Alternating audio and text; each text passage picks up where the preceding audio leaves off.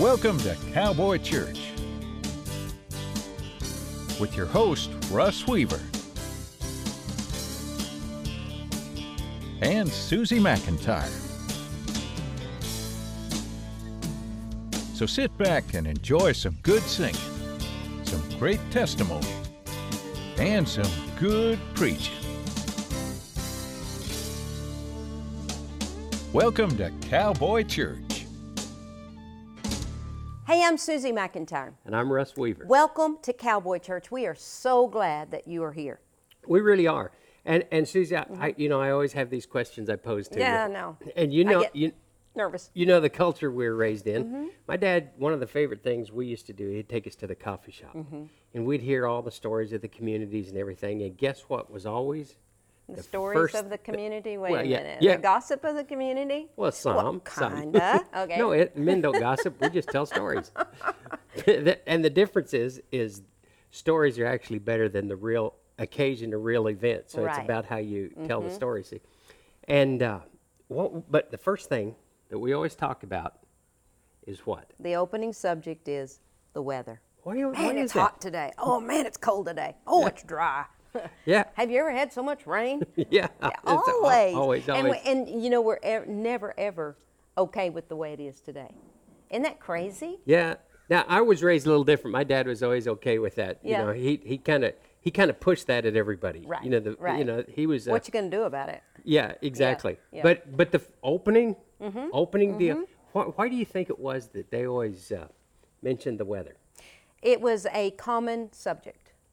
Sure. Everybody had to deal with it today. Everybody knows about it. Every it's just kind of a, like a conversation opener. well, and we all had to live with it. Mm-hmm. I mean, everything we do is where we're from is is based on the weather. That's right. know? When we were being raised up, we knew that when you get rain, you get grass. When Mm-hmm. you get grass, your cattle get fat. Yeah. So it was very important to me all Oh, of my absolutely. life. We paid attention to that. And you know, th- I think the other reason, of course, I think in simplistic terms, I Hmm. think the other reason is we can't figure out anything to say, and that's kind of our opening conversation till Yeah. the creativity gets to rolling. Right. You know. Yeah, exactly. It's kind of like, how are you?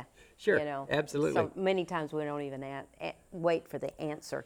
What What's going to happen here today? We're going to have some music. Sure. We're going to have a sermon. And we're not really sure Mm-hmm. how it's going to turn out. So, uh, how's the weather? That's our opening remark. We want to welcome you to Cowboy Church. Today, um, Russ is going to talk on a really, really neat subject that I think we can all relate to. Sometimes the people that are in our own household, front seat of our pickup, are the very last that we are honest with.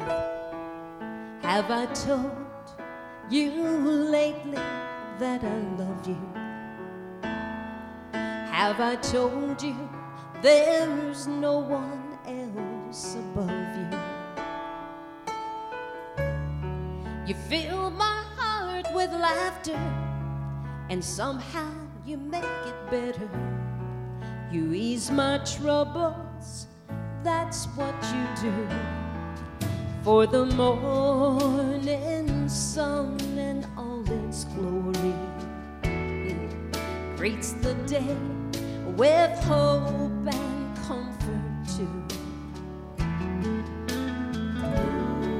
You fill my take away all my sadness. You ease my troubles, that's what you do. There's a love that's divine, and it's yours and it's mine, like the sun. And at the end of the day, we should give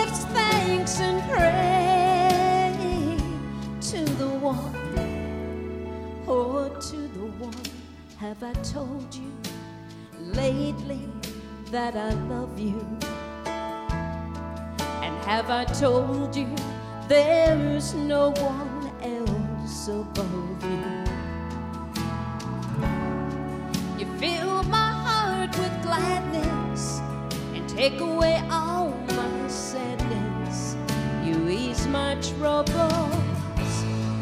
That's what you do. Know, sometimes in less healthy families, relationships, when we do wrong, sometimes the ones that we love the most are the last that we look to for that comfort. Because maybe it's a dropped head, maybe it's a, "Oh, why in the world did you do that? Those are the first people that we should look to. There's a love that's divine, and it's yours and it's sun. And at the end of the day, we should give thanks and pray to the one, to the only one. Have I told you lately that I love you? Have I told you there's no one else above you? You fill my heart with laughter, and somehow you make it better. You ease my troubles, that's what you do. You take away all my sadness, you fill my heart with gladness. You ease my troubles. That's what you do.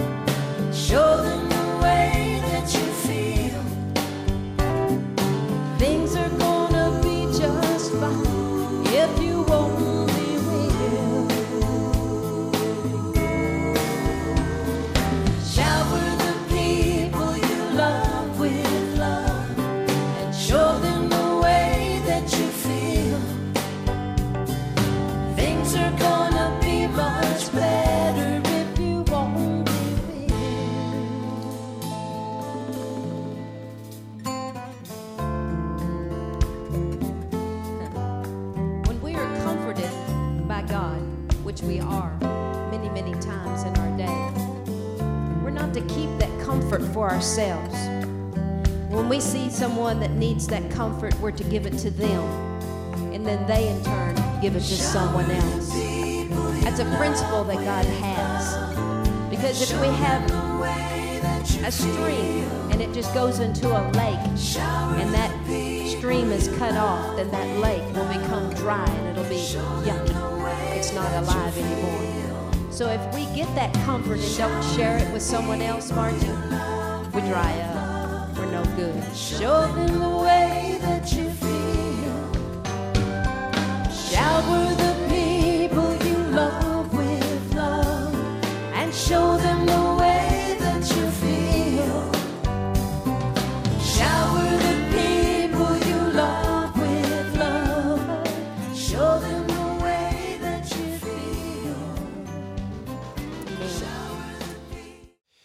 other day, we're, we're dealing with a situation, and uh, Anna says this to me. She said, uh, Well, what would Jesus do? And I said, You know, I've read this story. I know there's a couple of situations that Jesus was in. What you're saying is, I should put on that wristband to be nice to everybody.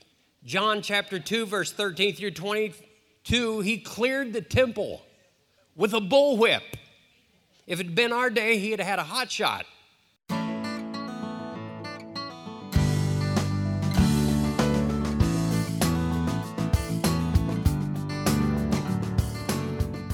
His best disciple, the apostle Peter, who is he's the guy who I mean he's the guy who really helped set the church up.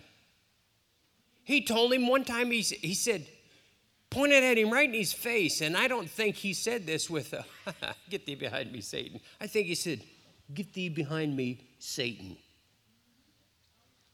Oh, Jesus was mean. Well, I, if we're going to do what Jesus does, do we have an excuse to be mean now? Is that what you said?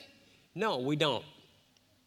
One other thing he did that's really odd and I don't, I don't think anybody would get by with this if he was in ministry and went down to the local hospital and he just spit in the dirt and came into the hospital and went to rubbing it in the guy's eyes.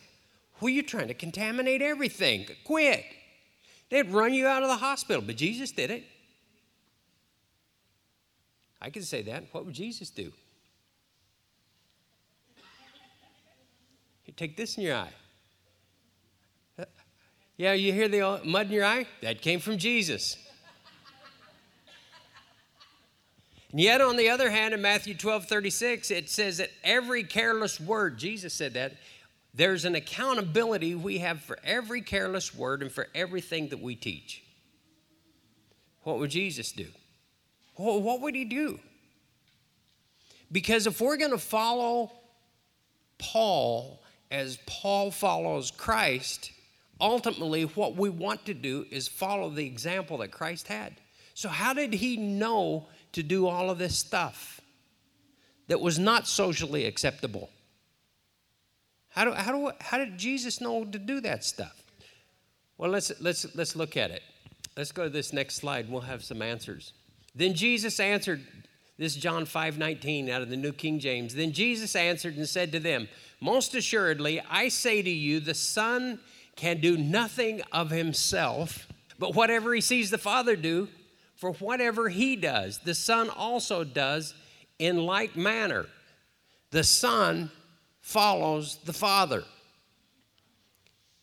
Then, this is how he follows. For I have not spoken my, on my own authority, but the Father who sent me gave me a command what I should say and what I should speak in John chapter 12. Now, I think one of the greatest goals that I have as a pastor is for every person in this church to gain enough connection with the Lord God Himself that you begin to hear the A list word of God. Now, I'm not calling the Bible B list, I'm prioritizing the Bible is our foundation for every single word that God gives us. If it doesn't line up with the Word of God, it is not God speaking to us. I have some voices in my head every once in a while that when I filter them through the, They sound just like God does. But when I filter them through the Bible, they don't add up. They don't add up to the way it should be. But every once in a while, God gets through and He gives me a thought or an idea, and it is the voice of God, and it works and it filters, and I can stand up and say, I've heard from God. And it comes in the form of a thought, and I have to figure out which one of those thought forms is actually God, and which one of those thought forms is actually the devil, and which one of those thought forms is me. The other day I was praying.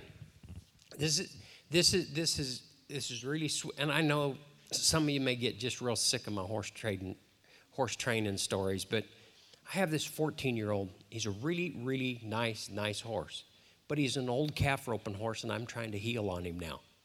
And the difference in a calf horse and a heel horse is the position that they approach the cattle. A calf roping horse gets right behind calves, right there. A heel horse gets right, the calf goes from here to a steer goes to here, out to the right, because you're looking at feet, it's closer. And you, so if you, if you can't see the feet, you can't catch them. So I've been praying about him. The other morning I was praying exactly for this horse, Isaac. I said, Lord, give me wisdom on what I need to do. He's so frustrating to me. I'd had such a horrible session on him. I could not keep it. Every time I go to throw, behind it he goes. I can't blame him, but I want to kill him. And I was so frustrated with him. So I, I was kneeling in prayer, and I says, I know this is really petty compared to all the things you have to handle, but I need help. I need help with this horse. And immediately, my creative juices begin to flow. I thought, what if I, what if I put this kind of a, see, the problem is, and, and I didn't realize this till that moment. The problem is that when he goes to stop, he goes uncollected. He gets his head up. A tie down helps some, but his head's up and he tries to get over. So I thought, what if I put a bit on him that has a high port so that would it would bump him in the top of his mouth when I pull on it, but I don't want too much because I'm roping. I get excited, I might pull too much. So it has to have the right kind of shanks. So I pull to here, it only moves to here, and then it holds. I'm thinking, what kind of bit would that look like? And I'm going through my mind, what kind of a bit would hold his head like this instead of like this? And so I figured out what bit it was and how to, you know, and I, I go through this process. And I thought, I wonder if that was God. So I went down to the store and I started looking through the used bits and I bought me an old cheap bit that was exactly what I'd seen in my mind that I wanted. The only one in there in hundreds of bits, I found one that fit what I wanted. I brought it back and I rode him for two days and I, I changed my approach on the dummy where instead of just trying to hold him over, I just run him up to the spot. And when I got there, I'd have Anna throttle off of the dummy. And where he'd have to stop, and so I could just hold him, he'd just throttle off. I went to the rope on Friday night. He was awesome. And I'm driving home. I didn't win anything but I won a battle in my life. It was important to me. It was a little thing in lieu of all God has. And I thought, how sweet.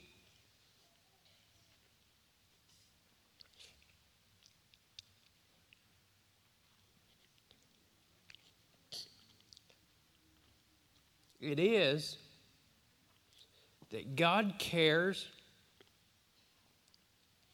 about even the little things that are in my life. And I'd already prepared this message.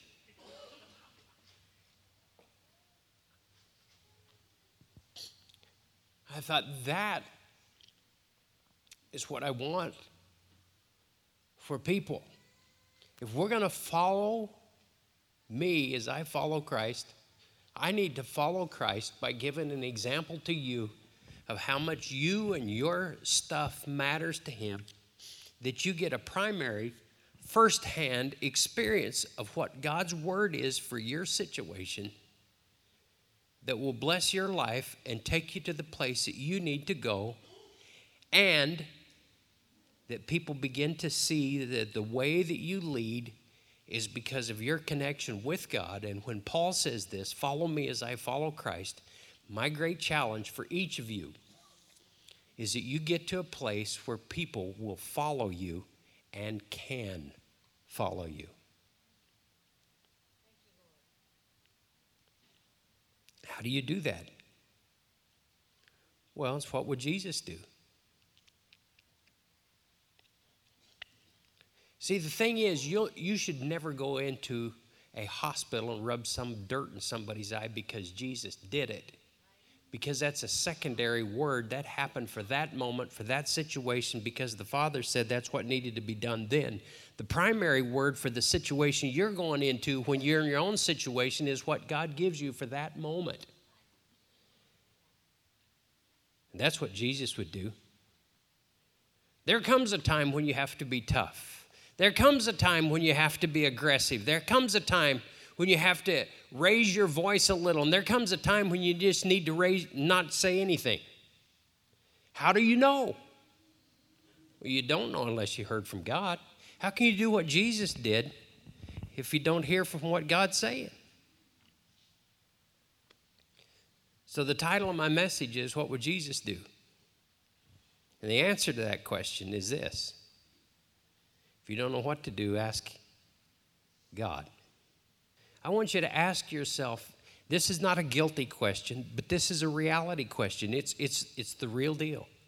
Am I somebody that God can trust somebody else to follow? Our example is really important. That's where I want all of you to get to. and you can. So it's not a guilt trip, it's a challenge. It's an upgrade. It should inspire you. I want to be a person because God's going to have you in a place of leadership. You need to be a person. You can't say, well, don't do what I do, but I can tell you what to do. You don't want to be that person. So as you examine yourself, just ask yourself, am I that person? And then after you do that, you feel real guilty about it. Understand that it's a God of grace that is bringing you into perfection. And if He told you about it, He'll help you with it. It's not meant to condemn you so you quit, it's meant to challenge you so you're inspired to go to the next step. We're so glad that you joined us on Cowboy Church today. Hey, Susie. Yep. You know, we've been talking about coffee shops and that sort of thing. Mm-hmm. So, what's the last thing those guys say as they leave the coffee shop? See ya. See ya. No, I was really trying to set you up because you're going to be saying goodbye to everybody, and that's your spiel. So, see ya. That's all we're going to say. see ya. No, they say, I hope you have a good day. Mm-hmm. Hope that uh, our conversation was good and that you were enlightened by it, and that somehow it affects your heart to go out and be an inspiration to other people on your journey today. Thanks for coming to Cowboy Church. We enjoyed being with you. You can write to us at the address shown on your screen. You can email us. You can do all that kind of stuff, but we would enjoy hearing from you. And if you enjoyed Cowboy Church, we would appreciate your donation. Like many people before you, they have helped us to stay on the air. God bless you, and we'll see you next time on Cowboy Church.